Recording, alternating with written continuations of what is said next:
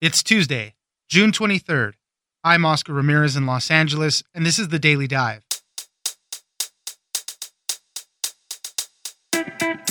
Both NASCAR and federal authorities are investigating the placement of a noose inside the garage stall of Bubba Wallace, at Talladega Speedway Alabama. Wallace was just recently successful in getting NASCAR to ban the Confederate flag at all its tracks and facilities, and the only black driver at NASCAR. Jerry Brewer, sports columnist at the Washington Post, joins us for more on what happened and how NASCAR has responded. Next, Arizona is reopening, coronavirus cases are rising, and masks continue to cause a divide. After pressure from public health officials, Governor Doug Ducey is allowing local authorities to mandate the use of masks, a call they previously could not make, and many have chosen to do so. But now, there's a debate whether Arizonans will comply with the orders. Alicia Caldwell, reporter for the Wall Street Journal, joins us for the continued fight over wearing face masks. Finally, President Trump had his first rally in Tulsa on Saturday, and nothing went according to plan.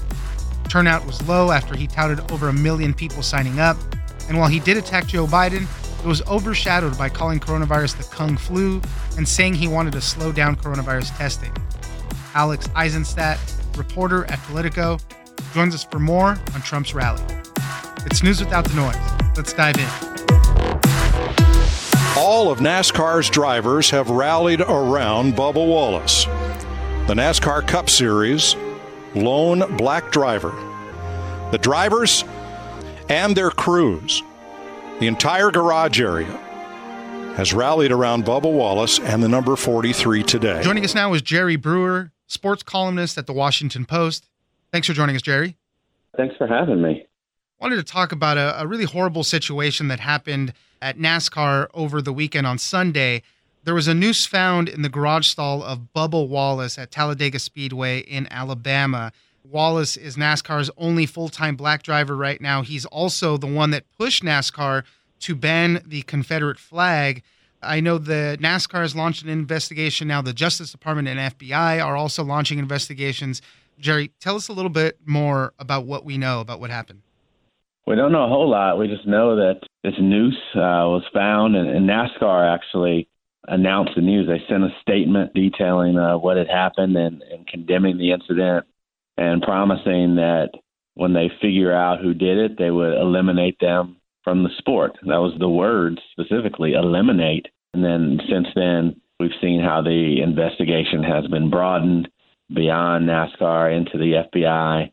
There is a sense that because access to the racetrack, the infields, and all that is so limited right now that it has to be some kind of an inside job, whether, you know, not necessarily a rival member of a track team, but someone who is employed by NASCAR and that kind of services that area.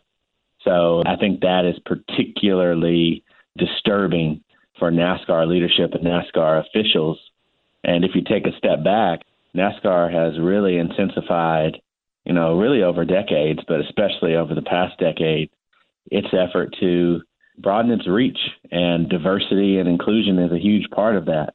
And this works against the entire movement of NASCAR. And when they get to the bottom of this, whatever happened, they're going to be particularly harsh to whoever did it. The whole event there was a whole scene. There was people that were lining up in trucks flying Confederate flags. There was a plane that flew over that said defund NASCAR and had a Confederate flag as well. So, you know, people there just really trying to make it known that they were not happy with the banning of the flag there.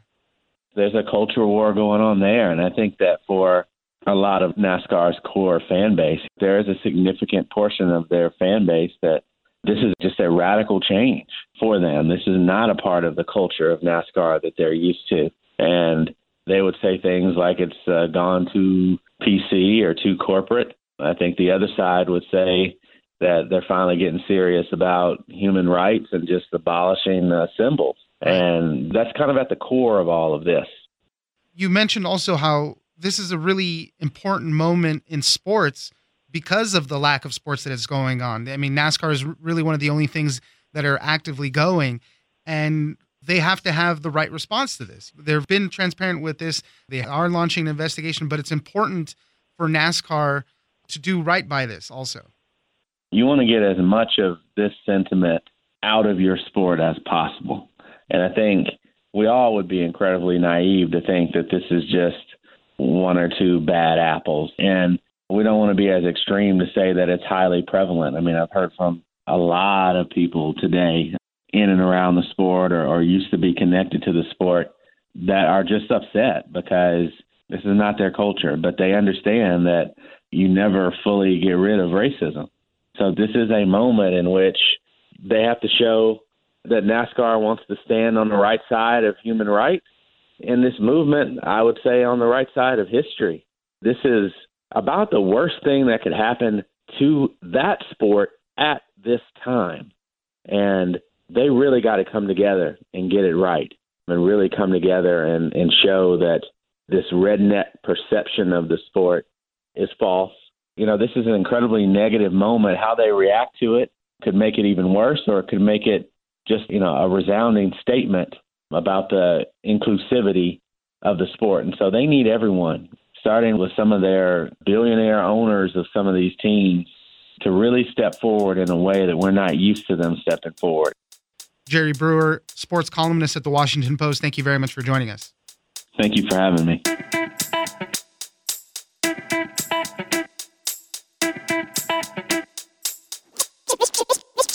We are going to change and update guidance so that local governments can implement mask and face covering policies and determine enforcement. Joining us now is Alicia Caldwell, reporter at the Wall Street Journal. Thanks for joining us, Alicia. Thanks for having me. I wanted to talk about face masks as the country is reopening.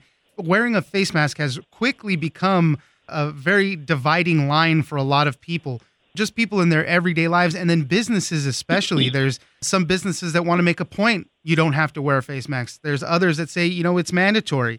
And Arizona is an interesting case because they are one of the states that are seeing an uptick in cases, but they also had some weird rules surrounding face masks. Basically, uh, cities and counties couldn't mandate on their own that people had to wear them. They had to follow state rules, which there were none in place. And just recently, the governor there said that cities and counties can impose those rules now. Uh, Alicia, help us out with the story. What's going on in Arizona? So things came to a head last week as more cities and counties pressed the governor here, Governor Ducey, to allow local control or mandate something statewide with the backdrop of sky high infection numbers, sky high hospitalizations across the state. The governor said, hey, we're seeing data on the ground that tells us that we need a localized approach and gave that authority to cities and counties. And there was a wave across the state. Every major city here has now mandated masks. At the same time, the governor said he was updating the rules for businesses and required businesses to have their staff in masks. So that means at restaurants, all your servers are wearing masks. Social distancing is now a requirement as opposed to a guideline, which it was before. It was an encouragement before. And he's repeated his encouragement that people around the state wear masks. He says it's a matter of personal responsibility to do that. And he's tweeted a couple of times the hashtag MaskUpAZ, but stop short of a statewide mandate saying, you know, there are parts of the state, rural parts that there's really not a high infection rate, so we'll leave it to them. And there are parts of the state that do have significant issues, including here in Maricopa County in the Phoenix area and in Tucson. Counties along the border were experiencing significant upticks as well. So again, the majority, is my understanding, of cities and counties are now, or at least of cities are now mandating masks. And then the counties, some have gone to it, some have not. So it's a little bit of a hodgepodge reaction in that sense. But overall, the majority of, of Arizona residents now are required to wear masks while out in public in enclosed places. There's no requirement, of course, if you're out taking a hike or in your swimming pool, that sort of thing, to wear a mask. But right. crowded places, public spaces, indoor places in particular. You spoke to a few business owners about this, and they themselves were like, we have about 80 to 85% conservative clientele here. And it really just kind of displayed this political divide with this whole thing for these business owners. What was their reasoning for not wanting to enforce or not wanting to require masks? So I think you're referring to Larry Wendt, owner of the Buffalo Chip Saloon and Steakhouse in Cave Creek, which is just north of the city of Phoenix. Cave Creek initially opted not to mandate masks within their city. But the county, of course, Maricopa County, superseded that and said everybody in the county. So Mr. Wendt, his approach is he will abide by the county's rules. There are signs all over the seven acre property instructing folks that they do need to wear a mask and highlighting, you know, when those masks don't need to be worn, when you're eating and drinking, if you have a health condition or a religious objection is one of the exemptions here in Arizona.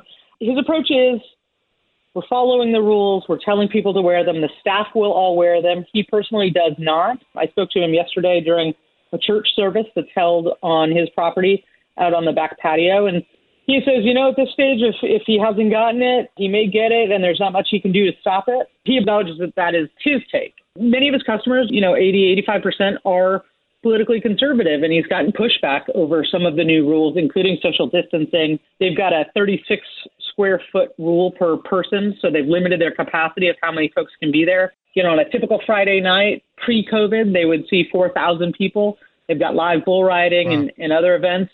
Since reopening in mid May, they're getting about a thousand people on those Friday night events. Other businesses have taken the opposite approach. There's a small brewery in Phoenix called Wren House Brewing Company. They closed early to in store service at their tap room. Early meaning before the state mandated it and went to curbside and pickup only. But from the very beginning, one of their co founders said they required masks, both of their employees and folks who were coming in to pick up. They've heard, you know, a couple of people say they object or they've gotten a, an errant Yelp review here and there after posting about it on social media. But Drew Poole, the co founder, said he feels masks are a no brainer to stop the spread and avoid what everybody wants to avoid, which is a second shutdown. That's the interesting part that I know these limits on capacity at restaurants and some of these places is very tough for a lot of places. They want to get back to normal the way they were before. You know, you want to make the same amount of money and you need a large amount of people in there to meet that. But on the other side of it too, you know, it's kind of a slow ramp up to get back to normal and see how things go. So it is a tough situation for business owners on both sides. And it's not just in Arizona. You made mention of Texas and Nebraska, which is also dealing with some of these similar types of issues. So much so, Nebraska was interesting that the governor was saying that he would withhold federal coronavirus aid from counties that did mandate masks in the state. I mean, that's just kind of weird. Everybody's got a different approach. You know, Arizona's got a very independent streak. It's very libertarian. They've historically voted Republican by and large, you know, at the state level and certainly in presidential elections. I believe the last time voters here voted to elect a Democratic president President Bill Clinton. Prior to that, it was Franklin Roosevelt.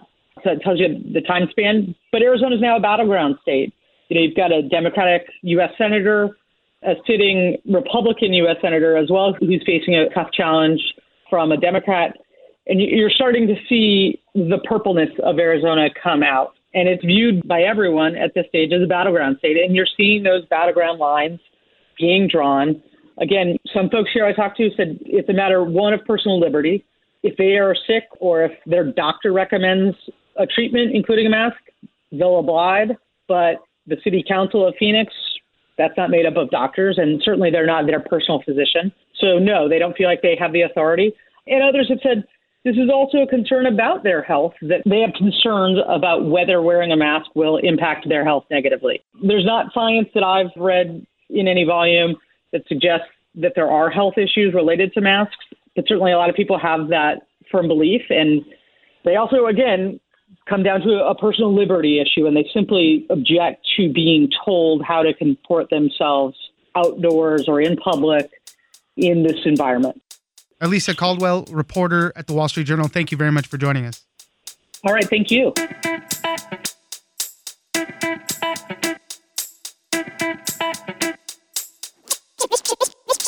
without question, has more names than any disease in history. I can name Kung Flu. I can name 19 different versions of names. Joining us now is Alex Isenstadt, reporter at Politico. Thanks for joining us, Alex. Thank you. Wanted to talk about the president's Oklahoma rally. It was meant to be this turning point for the president to kind of transition into the reelection campaign again after all the shutdowns that happened because of coronavirus. But not everything went according to plan. There was a low turnout. There was a lot of tangents that the president was taking. It looked kind of like a mess. Alex, tell us a little bit more about what happened for the president's rally. This was an event that was supposed to be, like you said, a real turning point for the campaign. Trump has been going through the worst couple of weeks of his presidency, and they were really going to use it to turn the focus finally away from Trump towards Joe Biden. But just about everything went wrong. There's been a lot of focus on the crowd size, how they failed to fill the arena, which sort of created bad optics. But there were also a couple other issues. You know, they were going to spend a lot of time going after Biden. Instead, Trump overshadowed that with comments like talking about coronavirus as kung flu, saying that he had tried to slow down testing. And the other issue is is that it kind of raised questions about how they're going to hold rallies going on into the future. And rallies are, are they're an integral part of how the president reaches out to his supporters. And if he's not able to fill arenas, how are they going to be able to hold live events like this going on into the future? What happened with the planning of this event? Because we had heard the president and a few others saying, you know, over a million people registered to attend. That's setting expectations really high. And then obviously we saw the turnout was not there. I think there was about 62 to 6,500 people that were there. So what happened in the planning? Because uh, according to some of your reporting, aides were already reading the tea leaves and already knew that they weren't going to get a big turnout. They had said that they had over a million people sign up for this event. They then said that they estimated that about 300,000 of those were fakes. They were fraudulent, not real people. From there, they estimated that about 200,000 people lived within actual driving distance of this event. And then they kind of estimated that worst case scenario, they would have 60,000 people at this event. That was far too high, it ended up. So, you know, you talk to people on the campaign and they'll tell you that different things went wrong. Perhaps it was because protesters scared off people from attending. Perhaps it was because of the ongoing concerns about coronavirus, which have been trumpeted, and, and the idea that this was somehow kind of a risky event to hold. And then finally, there was the revelation that happened the same day that basically a half dozen uh, Trump staffers who are advanced staffers for that event had tested positive for coronavirus. So that may have stoked day of fears that this was somehow a, a dangerous event for people to attend. Obviously, we mentioned that this was supposed to be the president's mode to turn on to Biden and start attacking him there. And you also wrote that he's been struggling with how to take him on, unsure of how to do it. Why do you think that is? There's no clear line of attack right now against Biden. You go back and you look at 2016, and Trump was very clear in how he went after Hillary Clinton. Biden is turning out to be more difficult. You've seen Trump go after Biden on a lot of different issues, whether it's his mental faculties, whether it's his relationship with China, and then uh, just a host of other issues. You saw him tagging him at the rally as being too far left. What's not clear, though, is what of this is actually going to stick. And so you have a situation now where the election is shaping up to be a referendum solely on the Trump presidency. And for the president to win, his advisors know that he needs to turn this into a choice between him and, and Biden. And that means they're going to need to find some way to go after the former vice president. But they haven't found a way yet that really sticks. Looking forward now, what are they going to do for the next few rallies and whatnot? I know a lot of the blame was getting directed towards campaign manager Brad Parscale the president obviously derails himself when he starts going on on these crazy tangents, as you were uh, saying, describing the coronavirus as the kung flu when he was talking about his water drinking abilities and ramp walking abilities. Those things tend to take away despite some of the best planning. So, what do we make of that? This has always been Trump's big issue, which is that his advisors in his campaign and the people who work for him in the White House can come up with the best laid plans possible. But ultimately, he's the messenger in chief, and he's the guy who decides what the daily message is, is going to be. It's up to him. He's the captain here. And so this is going to be the question. Can he find his rhythm on this race? Can he find the way to go after Biden in a way that gains traction? But it just doesn't seem like that's happened yet. Alex Isenstadt, reporter at Politico. Thank you very much for joining us. Thank you.